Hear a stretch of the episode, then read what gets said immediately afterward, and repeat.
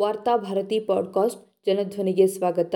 April ಇಪ್ಪತ್ತು, ಎರಡು ಸಾವಿರದ ಇಪ್ಪತ್ತ್ಮೂರು ಗುರುವಾರದ ವಾರ್ತಾಭಾರತಿ ಸಂಪಾದಕೀಯ.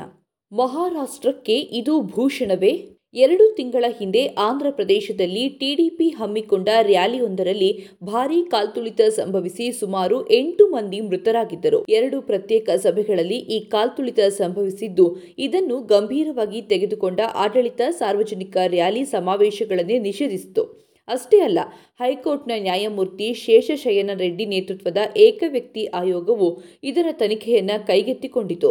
ರಾಜಕೀಯ ಸಮಾವೇಶದಲ್ಲಿ ನಡೆದ ಸರಣಿ ಕಾಲ್ತುಣಿತ ಮಾಧ್ಯಮಗಳ ಮುಖಪುಟ ಸುದ್ದಿಯಾದವು. ಇದೀಗ ಇಂತಹದೇ ಒಂದು ದೊಡ್ಡ ದುರಂತ ಮಹಾರಾಷ್ಟ್ರದಲ್ಲಿ ನಡೆದ ಸಮಾವೇಶವೊಂದರಲ್ಲಿ ಸಂಭವಿಸಿದೆ.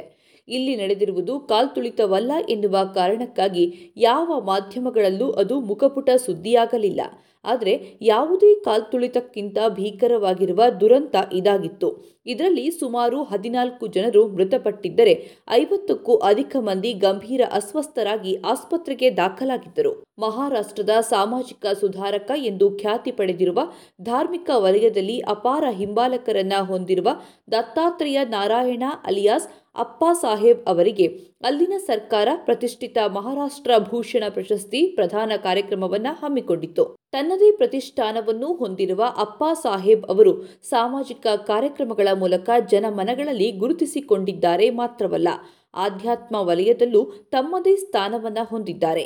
ಅವರ ಸೇವೆಯನ್ನ ಗೌರವಿಸುವುದಷ್ಟೇ ಸರ್ಕಾರದ ಗುರಿಯಾಗಿದ್ದರೆ ರಾಜಭವನದಲ್ಲಿ ಈ ಪ್ರಶಸ್ತಿಯನ್ನ ನೀಡಿ ಗೌರವಿಸೋದ್ರೊಂದಿಗೆ ಎಲ್ಲವೂ ಮುಗಿದು ಬಿಡ್ತಿತ್ತು ಆದರೆ ಅವರ ಹಿಂದಿರುವ ಲಕ್ಷಾಂತರ ಹಿಂಬಾಲಕರನ್ನು ತನ್ನವರಾಗಿಸಿಕೊಳ್ಳುವ ಉದ್ದೇಶ ಸರ್ಕಾರಕ್ಕೆ ಇದ್ದಿದ್ದರಿಂದ ಪ್ರಶಸ್ತಿ ಪ್ರದಾನ ಸಮಾರಂಭವನ್ನು ರಾಜಕೀಯ ಸಮಾರಂಭವಾಗಿ ಪರಿವರ್ತಿಸಿತು. ಮುಖ್ಯವಾಗಿ ಗೃಹ ಸಚಿವ ಅಮಿತ್ ಶಾ ರವರು ಈ ಸನ್ಮಾನವನ್ನು ನೆರವೇರಿಸುವವರಿದ್ದರು ಕಾರ್ಯಕ್ರಮವನ್ನು ಅಮಿತ್ ಶಾ ಅವರ ಅಗತ್ಯಕ್ಕನುಗುಣವಾಗಿ ರೂಪಿಸಲಾಯಿತು.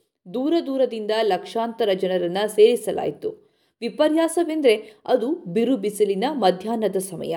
ರಾಜಕೀಯ ನಾಯಕರ ಆಗಮನಕ್ಕಾಗಿ ಕಾಯುತ್ತಾ ಜನರು ತೀವ್ರವಾಗಿ ಕಂಗೆಟ್ಟರು. ಬಿಸಿಲು, ಬಾಯಾರಿಕೆ, ಶೌಚದ ಸಮಸ್ಯೆ ಮೊದಲಾದ ಕಾರಣಗಳಿಂದ ನೂರಾರು ಜನರು ಅಸ್ವಸ್ಥರಾದರು. ಹಲವರನ್ನು ಆಸ್ಪತ್ರೆಗೆ ಸೇರಿಸಲಾಯಿತು.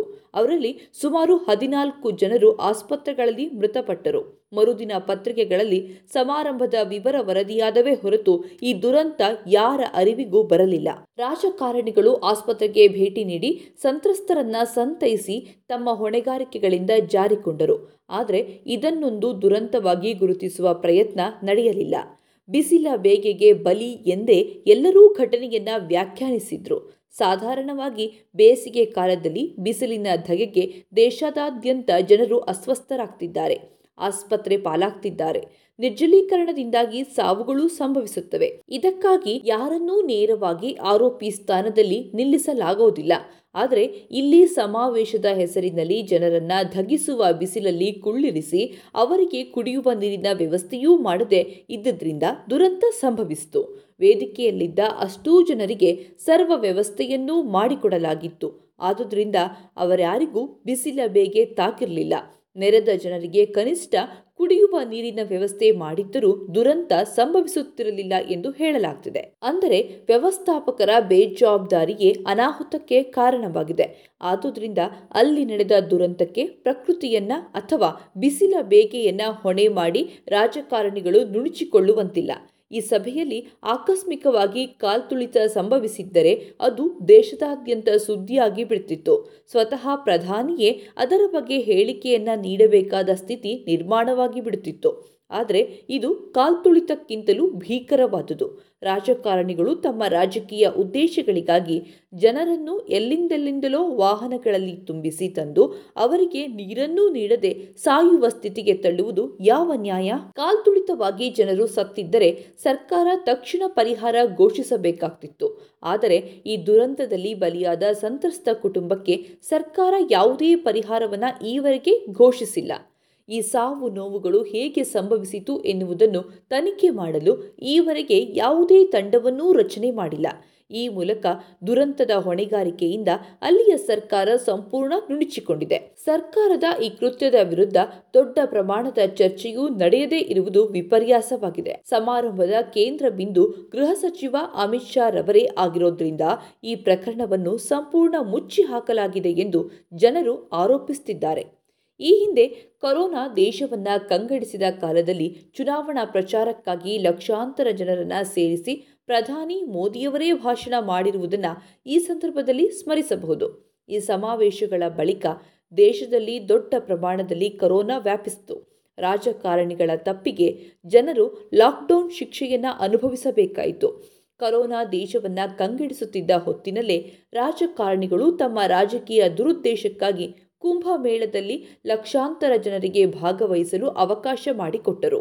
ಅದರ ಪರಿಣಾಮವನ್ನು ದೇಶದ ಜನರು ಅನುಭವಿಸಿದ್ರು. ಇದೀಗ ಸುಡುವ ಬಿಸಿಲಿಗೆ ಜನರನ್ನ ಸೇರಿಸಿ ಹಾಡ ಹಗಲೇ ಅವರನ್ನ ಕೊಂದು ಹಾಕಲಾಗಿದೆ. ಈ ದುರಂತಕ್ಕೆ ಸಂಬಂಧಿಸಿ ಸರ್ಕಾರ ಸಣ್ಣದೊಂದು ವಿಷಾದವನ್ನು ವ್ಯಕ್ತಪಡಿಸಿಲ್ಲ. ಏಪ್ರಿಲ್ ಹದಿನಾರರಂದು ನಡೆದ ಅಂದಿನ ದುರಂತದ ಬಗ್ಗೆ ಸ್ಥೂಲ ತನಿಖೆಯೊಂದು ನಡೆಯಲೇಬೇಕಾಗಿದೆ. ಅಷ್ಟೊಂದು ಜನರನ್ನು ಯಾಕೆ ಸೇರಿಸಿದರು? ಅದರ ವ್ಯವಸ್ಥಾಪಕರು ಯಾರು? ಅಲ್ಲಿನ ಅವ್ಯವಸ್ಥೆಗೆ ಯಾರು ಕಾರಣ? ಒಟ್ಟು ಎಷ್ಟು ಜನರು ಮೃತಪಟ್ಟಿದ್ದಾರೆ? ಎಷ್ಟು ಮಂದಿ ಅಸ್ವಸ್ಥರಾಗಿದ್ದಾರೆ? ಈ ಎಲ್ಲ ವಿವರಗಳು ಬಹಿರಂಗವಾಗಬೇಕಾಗಿದೆ. ಅಮಾಯಕ ಜನರನ್ನು ರಾಜಕಾರಣಿಗಳ ಹಿತಾಸಕ್ತಿಗೆ ಬಲಿಕೊಟ್ಟ ಜನರಿಗೆ ಶಿಕ್ಷೆಯಾಗಬೇಕಾಗಿದೆ. ಒಬ್ಬ ಸಾಮಾಜಿಕ, ಆಧ್ಯಾತ್ಮಿಕ ನೇತಾರನಿಗೆ ಮಹಾರಾಷ್ಟ್ರ ಭೂಷಣ ಪ್ರಶಸ್ತಿ ಪ್ರದಾನ ಮಾಡುವ ಸಮಾರಂಭದ ಹೆಸರಿನಲ್ಲಿ ಅಮಾಯಕರನ್ನ ಸಾಯಿಸುವುದು ಮಹಾರಾಷ್ಟ್ರಕ್ಕೆ ಯಾವ ರೀತಿ ಭೂಷಣವಾಗುತ್ತದೆ ಸರ್ಕಾರ ಉತ್ತರಿಸಬೇಕು.